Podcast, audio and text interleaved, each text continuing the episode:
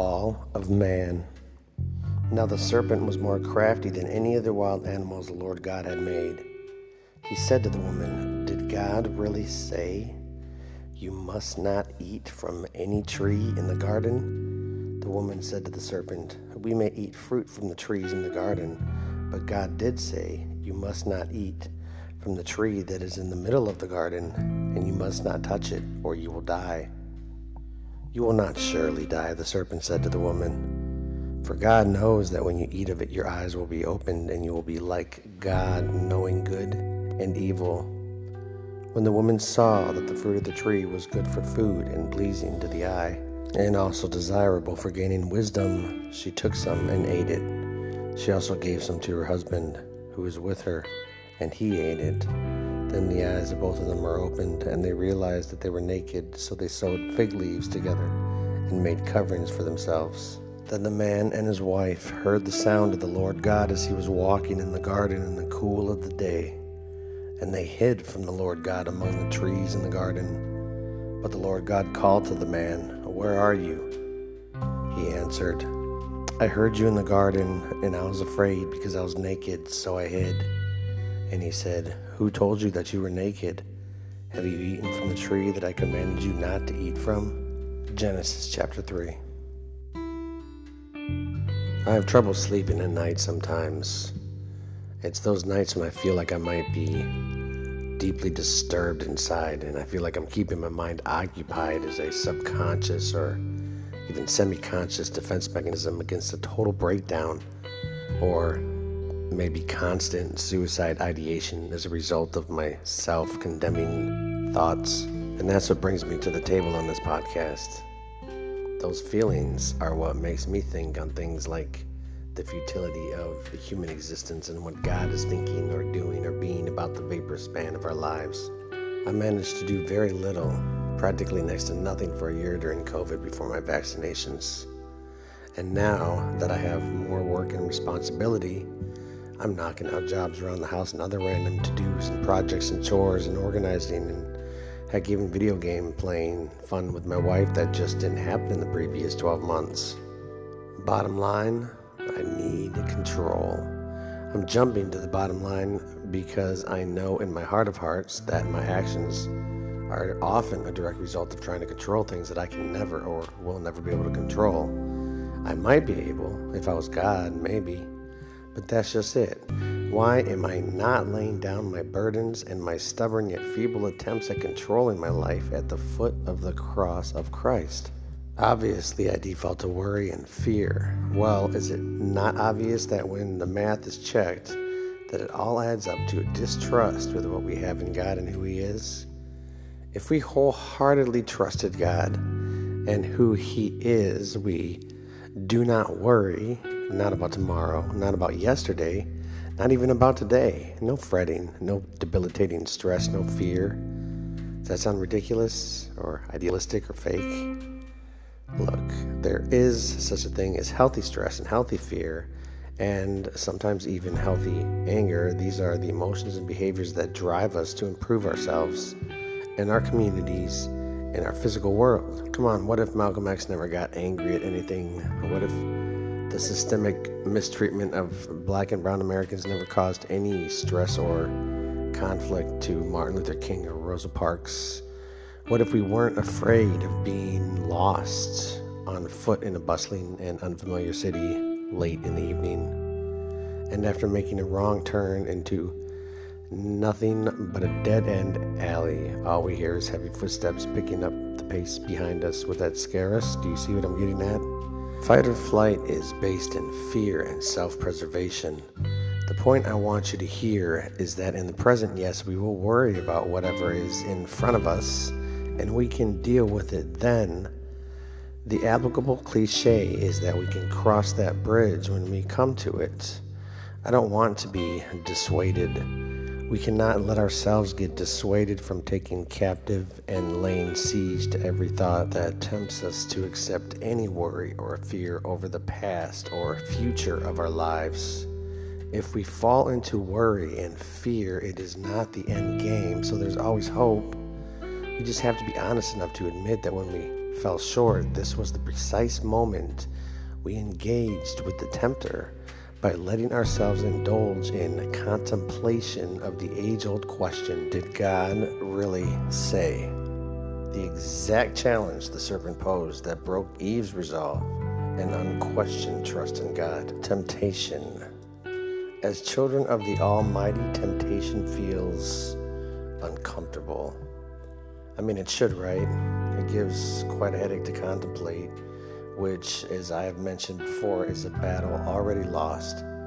James, the brother of Jesus, said, Resist the devil and he will flee from you. Not talk to the devil and try to talk yourself out of whatever you are being tempted to do, feel, or say. King David lost battles to contemplation with the evil one. Elijah, even. Jonah, let's not forget. The prophet Jeremiah, the patriarch Moses don't get too high in ego by engaging with temptations, evils, or even entertaining one errant thought. Are you greater than Moses? Or Aaron, Moses' personal helper, chosen Levite priest, and the man who infamously succumbed to fashioning and worshiping a calf made of gold? I gotta pray. Without prayer, we have no personal power. Jesus said we can do nothing without him. Nothing nothing, nothing eternal, nothing like I would be in prison or homeless, maybe even dead by now if it weren't for his divine interventions, if you would. Maybe nothing valued to God or the angels or the citizens of heaven. A rich executive in a Fortune 500 company doesn't automatically earn points from God, right? It's more than success. It's more than meets the eye, isn't it? God doesn't look at what man looks at, outward appearance. He looks at man or a woman's heart, our heart of hearts, I call it. Success in the world is only loss in heaven when compared to the hidden success, riches, and glory that far outweigh our momentary indulgences on earth. Store up treasures in heaven that no moth can destroy nor any man steal. Wash feet, give to charity anonymously, open up and be authentic. Give a glass of cold water to a thirsty child. Pray. Be still and know that I am God. Psalm 46:10. Be still and know that I am God. I've had more than one candid and vulnerable heart-to-heart conversations in the last few weeks that have gotten me thinking about something I would bet many of us do to ourselves psychologically and emotionally. We are running and we are hiding, just like Adam, just like Eve. We stay busy. Some of us have little choice. A lot of us have limited time. As for me, even when I have time, I run, run, run to distractions. Distraction is an art, and distraction is my greatest sin. It's a way of turning my back. It's how I look away from God. In the name of self preservation, I let myself get swayed away from an abiding and restful, peace reaping, and joyful relationship with the Lord. It's a way of ignoring God's open and patiently waiting hand, and frankly, it hurts. I know I'm not alone in this pattern. Heck, it's a pattern that was first contrived by the first two humans on earth. We are simply following suit.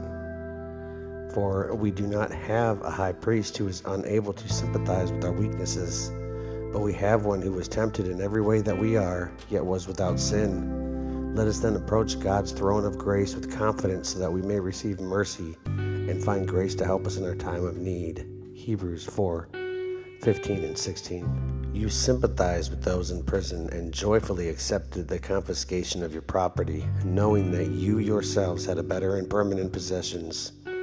So do not throw away your confidence, it will be richly rewarded. You need to persevere so that after you have done the will of God, you will receive what He has promised. Hebrews 10 34 to 36. If you pay attention to Hebrews chapter 4, you will realize and see that when we approach God, we have not yet received mercy.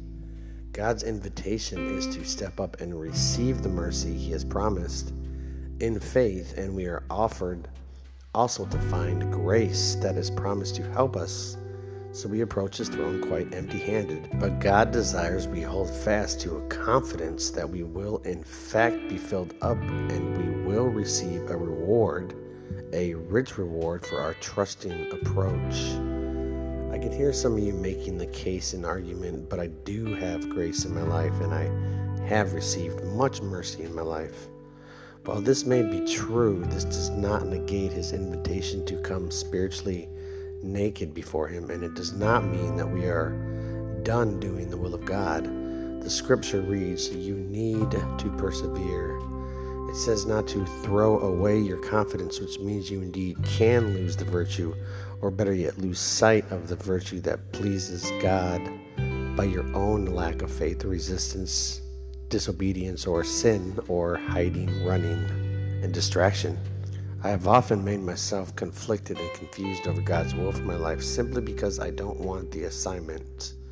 So I try to talk around it and justify my resistance to his cause and succumb to the fog of confusion caused by simple disobedience. I have defied all kinds of promptings from God, major and minor. Either way, it becomes deviance. I also want to look at how the people in the Bible reacted off their own disobedience to God to gain some insight into why I ignore God. And maybe you as well will see that you ignore God and hopefully change your mind about some things. To change your mind is synonymous with the word repent in Greek, incidentally. I'm sure most of us have heard the sermon or the advice or the cliche that getting right with God is to repent from our disobedience to Him, while deep inside we somehow feel there's got to be grace in the picture, and maybe we don't like words like sin, punishment, repentance, disobedience, or separation, and we feel those words are pregnant with stereotypical Christian judgments and typecasts. I won't disagree with that, but I feel like we believers should all know by now the salvation business is all about God and all about what He has done and all about what He is doing, all by His own hand, all for his own glory, which he magnanimously shares with us, little messy but intimately beloved human creation cooperators, ambassadors, and foot soldiers in his grand design. His grand design for eternity and the coming new kingdom, the restoration of it all. All things new, he makes all things new. So, do we disobey God? Come on, we hide from him. So, yes, all the time. We just don't always realize it. Jesus talked about those who would be blind in the spirit, deaf in the spirit, those with ears but they cannot hear. I turn and I hide from God. I ignore Him. Well, really, what I do is refuse to talk to Him. I refuse to talk to Him when He needs me, when He needs me to be His representative or His mouthpiece or His example of agape or unconditional love. Yet when I need Him, I pray hard to Him, the very same one that I turn away from so often. Genesis 3 9 reads, But the Lord God called to the man and said to him, Where are you? In Isaiah chapter 62, the redeemed of the Lord are called sought out, a city not forsaken. And Jesus said he came to seek and uh, save that which was lost. I could quote many other scriptures, Old Testament and New, God doesn't need us per se, but He wants us. And He needs people who have the tools and character makeup that are required for each individual assignment that He is concerned with. If you are ready and if you are there and if you are available, He will look for you and He will call on you and He will tap you on the shoulder for assignments that are tailor made for your character. Why did God seek out Adam and Eve? Did He not already know where they were? Is feigning ignorance something God enjoys, like when Jesus almost walked right past the disciples in the water? In their sight of their fishing boat that was being hammered by the wind and waves? Is God playing games and pretending in these moments? God is not malicious. No, of course not. I don't have all the answers and correct insights, but I do know this God is a seeker, and we are made in His image. God grants and seeks for opportunities. It's all about opportunities. Did you know that God wants to be God? Listen to Isaiah 48 9 through 11. God declares, For my name's sake I defer my anger. For the sake of my praise I restrain it for you, that I may not cut you off. Behold, I have refined you, but not as silver for I have tried you in the furnace of affliction for my own sake. For my own sake I do it. For how should my name be profaned? My glory I will not give to another. And listen to Jesus' prayer in John 17 Father, the hour has come. Glorify your Son, that your Son may glorify you. For you granted him authority over all people, that he might give eternal life to all those you have given him. Now, this is eternal life, that they know you, the only true God, and Jesus Christ, whom you have sent. I have brought you glory on earth by finishing the work you gave me to do, and now, Father, glorify me in your presence with the glory I had with you before the world began. God will not give his glory away. I sometimes wonder how many televangelists love the applause of man, or evangelists, or pastors, ministers. Do they love being respected? Do they love the glory and the applauding? Do we all kind of like being celebrated? And isn't it the humble ones that denounce heroism and give Jesus Christ the shout out and credit for great deeds? Yes, they are so humble, and we admire that. We don't admire the big smiling pastor. Heck, we don't even trust him at times. So, what are we doing these days? What labor, what relationships are we engaging in, and how? What else is keeping us busy, busy, busy, and on the grind? What thoughts are occupying our minds? What do we think about all day? Do we think about our thinking? My preoccupations in the past, some of the worst ones, or some of the bigger ones, I would say, are I would consider the more expensive ones gambling, shopping. Those things can fill the void, but I have plenty more distractions. And when I have time, I sometimes sleep. Like, really sleep, as in missing whole days on end one day, two days, no food, and disturbing dreams and I know I sound like a mess, and that might well be true, but my messiness is the thorn in my flesh, at least my own personal version of the thorn that torments me, my own personal messenger of Satan. And yet the bigger thorns are manifested by painful past memories. This was the, the Apostle Paul's experience as he shared it in a letter to the church in Corinth. He wrote, I will not boast about myself except about my weaknesses. Even if I should choose to boast, I would not be a fool because I would be speaking the truth, but I refrain, so no one will think more of me than is warranted by what I do or say, or because of these surpassingly great revelations. Therefore, in order to keep me from becoming conceited, I was given a thorn in my flesh, a messenger of Satan to torment me. Three times I pleaded with the Lord to take it away from me. But he said to me, My grace is sufficient for you for my power is made perfect in weakness. Therefore, I will boast all the more gladly about my weaknesses, so that Christ's power may rest on me. That is why, for Christ's sake, I delight in weaknesses, in insults, in hardships, in persecutions, in difficulties. For when I am weak, then I am strong. And that's from 2 Corinthians 6 to 10. God said no to Paul's appeal. He said no three times. Okay, so where do you go in your spirit when you get a no from God? I personally have to trust that God just knows better than to let me in charge of my own supplications or desires, even. I trust He knows all and I accept how little I know.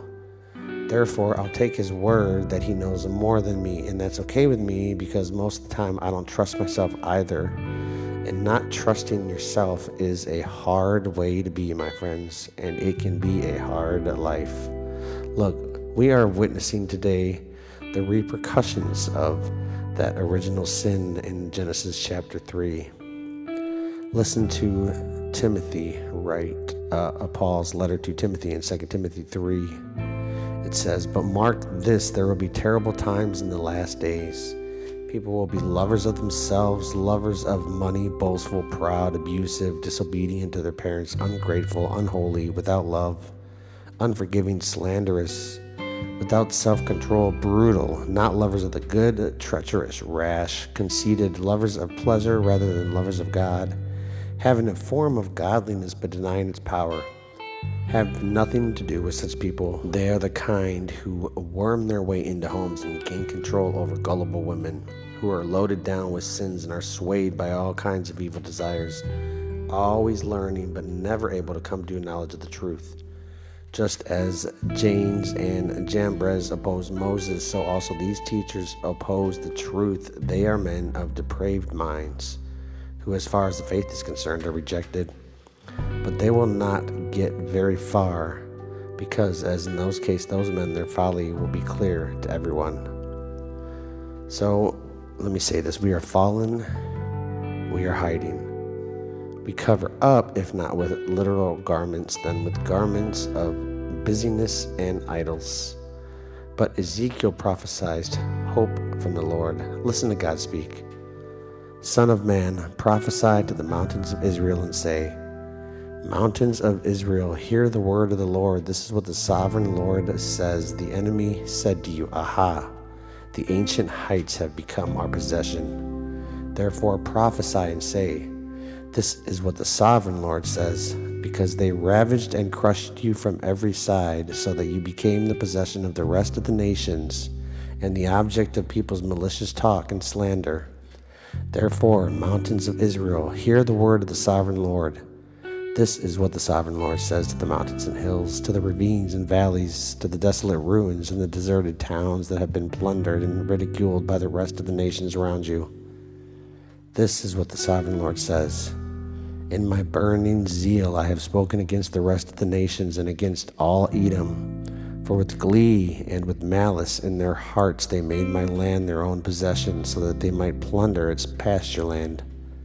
Therefore prophesy concerning the land of Israel, and say to the mountains and hills, to the ravines and valleys, This is what the sovereign Lord says I speak in my jealous wrath, because you have suffered the scorn of the nations. Therefore, this is what the sovereign Lord says I swear with uplifted hand that the nations around you will also suffer scorn. But you, mountains of Israel, will produce branches and fruit for my people Israel. They will soon come home. I am concerned for you and will look on you with favor. You will be plowed and sown, and I will cause many people to live on you. Yes, all of Israel. The towns will be inhabited and the ruins rebuilt. I will increase the number of people and animals living on you and they will be fruitful and become numerous. I will settle people on you as in the past and will make you prosper more than before. Then you will know that I am the Lord. I will cause people, my people Israel, to live on you. They will possess you, and you will be their inheritance. You will never again deprive them of their children. This is what the sovereign Lord says Because some say to you, you devour people and deprive your nations of its children. Therefore, you will no longer devour people or make your nation childless, declares the sovereign Lord. No longer will I make you hear the taunts of the nations. No longer will you suffer the scorn of the people or cause your nation to fall, declares the sovereign Lord. Again, the word of the Lord came to me Son of man, when the people of Israel were living in their own land, they defiled it by their conduct and their actions. Their conduct was like a woman's monthly uncleanness in my sight, so I poured out my wrath on them because they had shed blood in the land and because they had defiled it with their idols. I dispersed them among the nations, and they were scattered through their countries. I judged them according to their conduct and their actions, and wherever they went among the nations, they profaned my holy name. For it was said of them, These are the Lord's people, and yet they had to leave his land. I had concern for my holy name, which the people of Israel profaned among the nations where they had gone. Therefore, say to the Israelites, This is what the sovereign Lord says It is not for your sake, people of Israel, that I am going to do these things, but for the sake of my holy name, which you have profaned among the nations where you have gone. I will show the holiness of my great name, which has been profaned among the nations, the name you have profaned among them. Then the nations will know that I am the Lord, declares the sovereign Lord, when I am proved holy through you before their eyes. For I will take you out of the nations, I will gather you from all the countries and bring you back into your own land. I will sprinkle clean water on you, and you will be clean. I will cleanse you from all your impurities and from all your idols. I will give you a new heart and put a new spirit in you. I will remove from you the heart of stone and give you a heart of flesh. I will put my spirit in you and move you to follow my decrees and be careful to keep my laws. Then you will live in the land I gave your ancestors. You will be my people, and I will be your God. I will save you from all your uncleanness. I will call for the grain and make it plentiful and will not bring famine upon you. I will increase the fruit of the trees and the crops of the field so that you will no longer suffer disgrace among the nations because of the famine. Then you will remember your evil ways and wicked deeds, and you will loathe yourselves for your sins and detestable practices. I want you to know that I am not doing this for your sake, declares the sovereign Lord. Be ashamed and disgraced for your conduct, people of Israel. This is what the sovereign Lord God says. On the day I cleanse you from all your sins, I will resettle your towns, and the ruins will be rebuilt.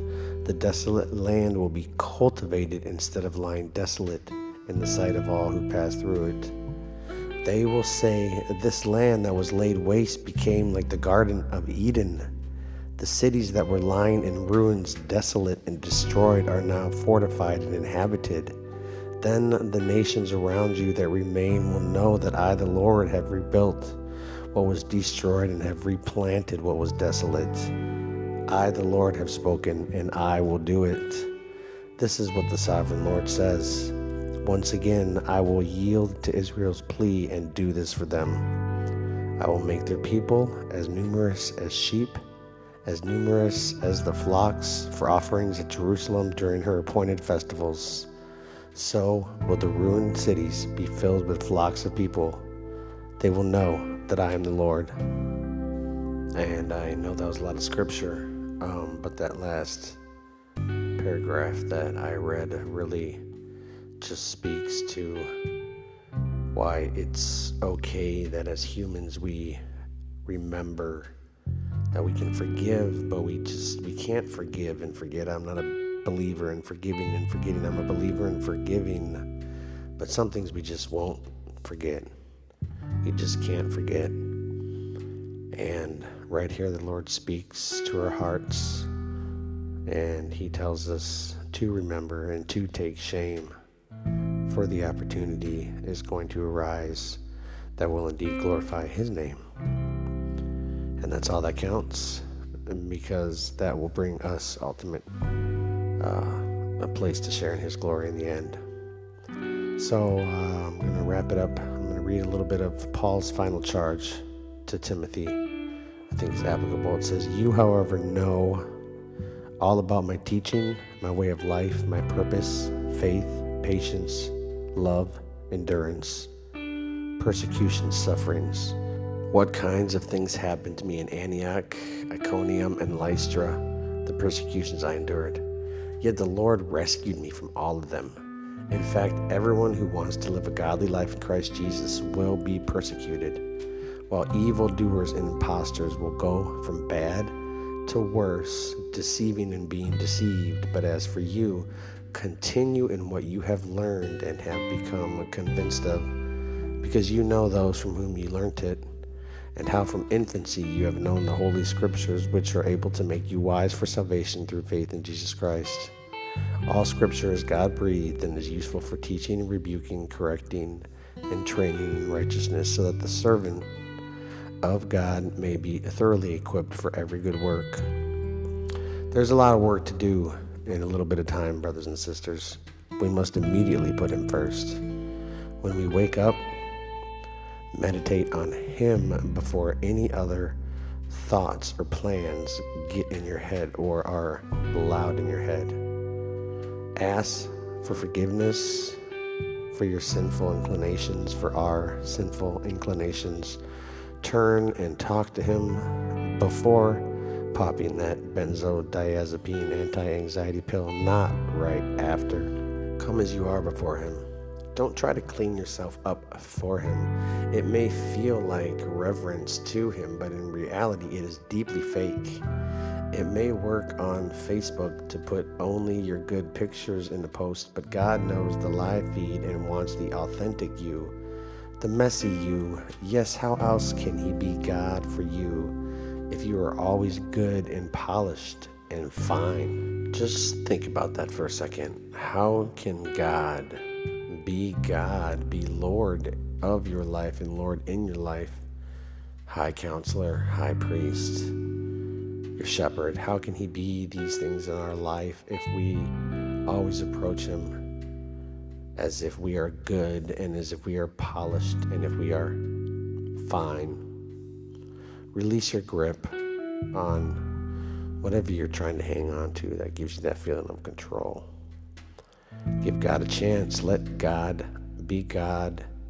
You'll be in much bigger, better, stronger, more sovereign hands.